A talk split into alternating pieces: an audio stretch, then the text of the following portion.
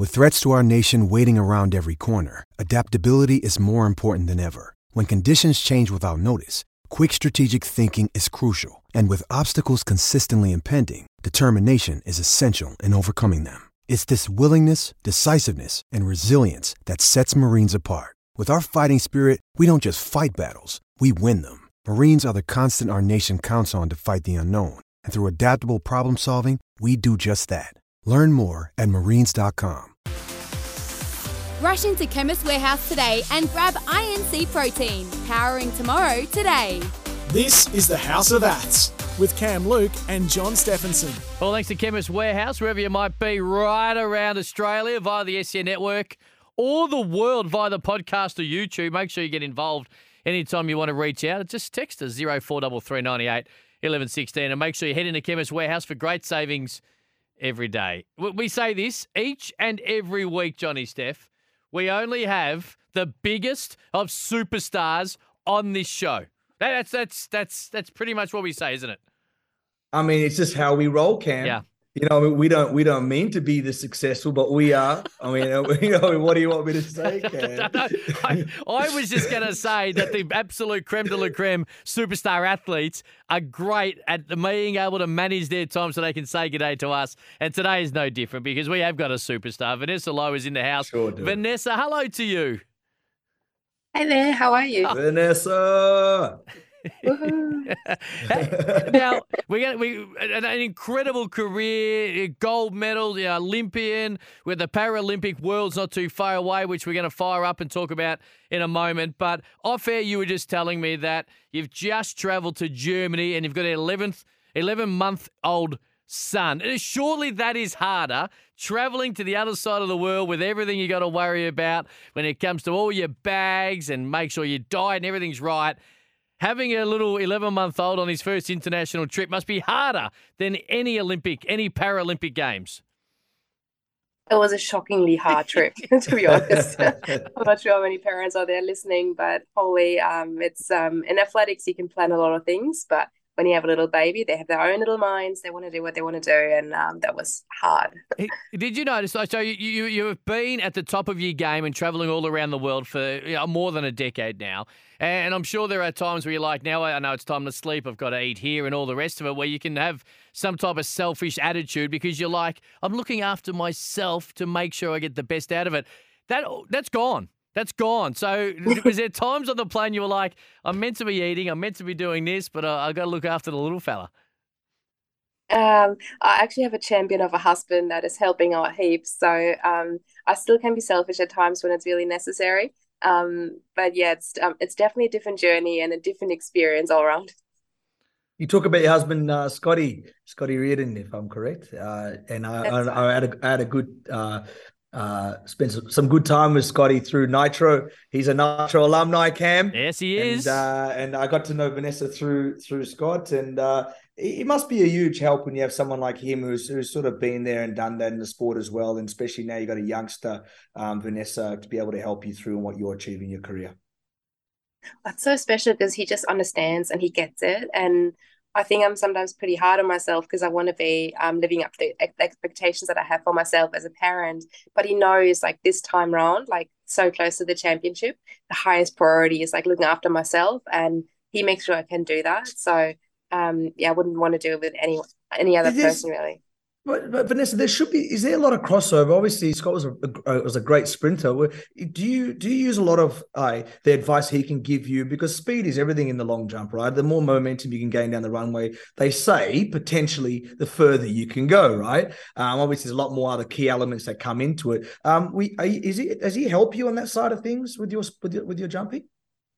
Absolutely. Um, so not many people actually know um, he has stepped in as my coach um, since Tokyo. So um, no he's way. retired from athletics himself, but he's now my coach. So he's um, father, husband, um, coach, um, baby daddy, all in one. Um, and his insights is just it's um, yeah, it's it's so good because like he understands what it means to run on a prosthetic, but he also sees what I need for a long jump. Um, and yes, speed is crucial, but at the same time um, it's not everything. Actually feeling comfortable on the leg and trying to get to a position where it can take off um, is so um, so different to what it is like in able-bodied sport. So he can actually understand that even though we're still doing the same sport, um, there's certain things that are just different about it. Wait, wait, was and you talk. All right, go on. Sorry, I was just going to ask you yeah. about the decision to have Scott coach you now. Like, what what was the decision behind it? You've been extremely successful prior to that as well. Was it a tough decision? Was it an easy decision? As always, you know, a little trepidation sometimes when you are coached by your, your husband or wife, regardless of, of, of what sport it might be and who the person is. Uh, how did that decision come for you? Um, it was somewhat of a hard decision, but at the same time, we didn't really think much about it because we always spent a lot of time with each other because we um, we trained side by side, so it was quite something that's quite normal for us. Um, and I think when we went um, after Tokyo and made the decision that I was going to continue on um, it just made sense because we can be as flexible as we need to be trying to manage um, parenthood and athletics. Um, so actually stepping away from a training group and, and being our own little unit um, actually really made sense. And again, like no one knows me as he does, and mm. he understands what I have to do in the sport um, to be the best I can, and then able to understand, uh, able to support me um, on everyday life and in training um, yeah. to get there. So yeah, didn't didn't take much thinking. Vanessa, let's talk about the, the technical element of your sport. And, and, excuse my ignorancy, and I think a lot of our listeners would, would love to know.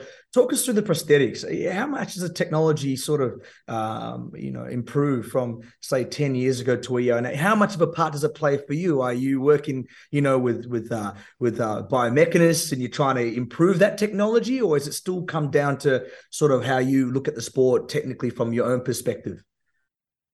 It has changed a lot over the years. And when I look back to what we ran on 10 years ago, I can't believe that we made that work because it was really just an assembly of random pieces that weren't really made for sport. So um, wow. those days, there's a designated sport knee, um, there's designated parts that we can use for sport, and it made things so much easier and less hard on the body as well. Um, but at the same wow. time, like for me to improve, I use my body so um, yes, technology is constantly improving and changing, um, but if we can't use our body, um, we, won't be able to run the times that we do and jump the distances that we do. So technology isn't everything, um, and understanding your body is actually really key to make sure to um, pick technology that works for you personally. So it takes a great deal of getting used to new technology. It's also um, something that's not always going to work for everyone. I mean, you have to find out what's what's the best for you. So um, finding the balance between training your body, focusing on that aspect, but don't um, neglect the prosthetics because it's without technology we couldn't run. Um, so yeah, it's it's a great balance. I, I, I do want to ask you about you know this situation, and I hear, you know, in athletes in particular, probably here in Australia, we hear a little bit more when it comes to the AFL and the NRL players that everything's about winning. And then the moment they have a child, their perception changes. They're a bit more relaxed. They're not as worried and caught up on the little things, be it a bad game or a bad kick or might be, you know, whatever it might be. They're able to focus and prioritize a little differently while also giving everything they've got to be the best athlete they can be. Now, it has only been 11 months. But have you had a little bit of those feelings already? Of course, we've got a we've got a para world championships, you know, a month away, so we're going to get a, a real guide there. But how how do you, when I talk about that, see the the the little fella coming in and changing your idea about how it all means? I really put things into perspective. Um, over the years, I mean, I always loved the sport and I always wanted to pursue this career because I loved the training, I loved the competition, but I also wanted to win. And I still want to win, don't get me wrong, but um, I think these days um, my priorities are just different. I, I'm still in the sport because I love the training and I'm still trying to do my best. But I know that I can't aim for perfection all the time because um, in, in parenting, I mean, you're just doing the best that you can. And that's what I'm doing in training now as well. I'm just trying to um, chip away on it every single day, not getting so caught up in if things aren't going my way. If I had a horrible night's sleep just the night before competition, it is what it is, and I just make work. And I think that's something that has changed in a positive way because it means that I get to enjoy the sport a lot more and don't get mm. so caught up in about all the things that aren't going my way and really focusing on all the positives. So you just still do a lot of training out in Germany. Do you take your son with you? And uh, how much does it? How good does it feel when you go back home and getting ready for a European season, be able to train at home and then get ready for comp? Oh, it's been so nice. I'm back at the training center where I used to be based for four years. So it's um almost feeling like a blast from the past. It's like a lot of memories coming back. Um, and my workplace comes with a sandpit, so little man is always there, always um, happy to play along, and um, he's part of the show. Oh, that's awesome. the sandpit. I, I tell you what, there's not many uh, pursuits, I guess, where a sandpit is involved when you're a, when you're a new parent and you've got a little one floating around. But I assume there are little things that make life a little easier, and a sandpit is one of them. So being able to combine the two probably has its advantages. Oh, absolutely. I mean, um, he can be part of it because there's always something for him to do. I mean, um, now these days when I show up in training back home, like everyone loves him, so um, people are more than happy to to take him for a little play in there, and it's like Pretty a big adventure park every single day. Well, a, a fun, well, fun fat cam. The great Greg Rutherford, who won gold in 2012 in the long jump yes. for Great Britain, um, built his own long jump uh, runway and pit in the back of his house. So he sort of combined kid playtime, training, sandpit. So yeah, there's, there's been other jumpers that have done this, Cam. I like it. I like it. And it makes a great deal of sense if you actually have probably the room to be able to do it. Yeah, definitely. Oh, absolutely. I would do that. hey, let's um let's go back to Tokyo because it's it's always interesting when I talk and we talk to athletes and we talk about Tokyo and the very fact it was such a different Olympic and, and Paralympic games with the way the world was at the time. But when you when you're able to do what you did, and it's different without having the full house in there, which we'll we'll have in a month's time. But just going back to your memories, eh, you, you've you've competed for two countries at the highest level, but to be able to do what you did back in Tokyo, it just I'm assuming it's number one, is it outside of uh, starting the family? Uh, probably is. I think being able to do the experience together with my husband was really special. And although this time around my family wasn't there, which in the last few games um, they were, um, that was probably the one thing that was missing. Um, but otherwise, I mean, being able to back it up from from Rio, stepping out onto the stadium on the day, enjoying what I was doing, and then taking home the gold. I mean, you really can't have it any better. Is there anything better than winning something like that and also having a world record? I know when the gold medal's around your neck, the the the, the length of the jump or the the time of the race is kind of irrelevant, but to be able to put what is seemed to be a, a perfect competition together or a perfect jump, and it was a it was a wonderful competition with the, the three ladies on the podium all jumping particularly well. It, it, you just must think to yourself, this is exactly the perfect storm and how it's meant to be.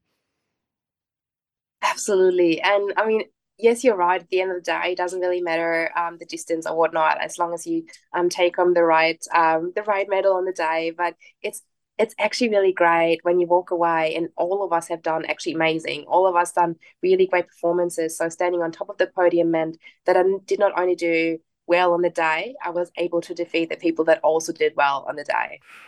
Are you an athlete that is spurred on by the adrenaline that the crowd does give? Because we do see different different situations in COVID where you're in front of an empty stadium at different times compared to what we're going to see. You know, and hopefully going forward with the with the world's not too far away. Are you someone who can really you know propel off that runway thanks to the crowd, or are you someone who's just able to zone out and it almost didn't matter? I do. I love a good crowd and I love some noise because I love the competition. Yeah. And I think that's what's special about competing is having the energy in the stadium. And it was definitely different stepping out in Tokyo where it was empty and it almost felt like a kind of like a test event sort of thing. Um, but I, I had to find something on the day to still hype myself up and be in the moment and still enjoy the moment as well and make it a special experience to, despite the fact that there weren't any spectators. Um, and that itself was um, yeah, was something special. I, I particularly did like uh, Johnny Steff. I would have seen you to do this, but of course, with the smaller, much, much smaller crowd in Tokyo, we've seen some of these field athletes doing the slow clap. And then, of course, the crowd traditionally gets involved. But it is part of a ritual now for some athletes where they still did the slow clap, even though there wasn't a great deal of people in the stadium to actually do it. So, firstly, it's a two part question, Vanessa. Are you a slow clapper to get the crowd involved? And did you still do it in Tokyo where there wasn't exactly a huge amount of people there?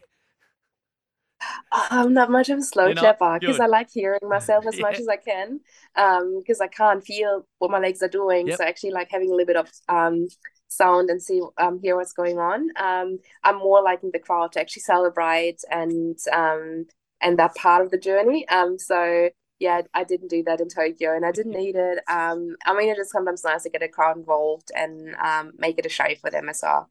What would you be, Cam? Would you be a would Oh, you be a, bit of a clapper? Are you a screamer, Nah. or what would you be, mate? Oh, oh, slow clap. the whole lot into a yell, into a like a probably a uh, like a a 345, 346 long jump into a trot out of the stand, sand. I, I reckon that's Vanessa do. does that from a standing. I know jump, she man. Does. I'm- but- well, I'm not a world class athlete, which I'm sure that everyone knows that. No, I, I, I, I did find it interesting in that situation. Hey, Vanessa, before we do let you go, uh, you know the para world's not far away, but you're you're in Europe, you're in Germany. What's what's it look like for the next month or so when it comes to competition?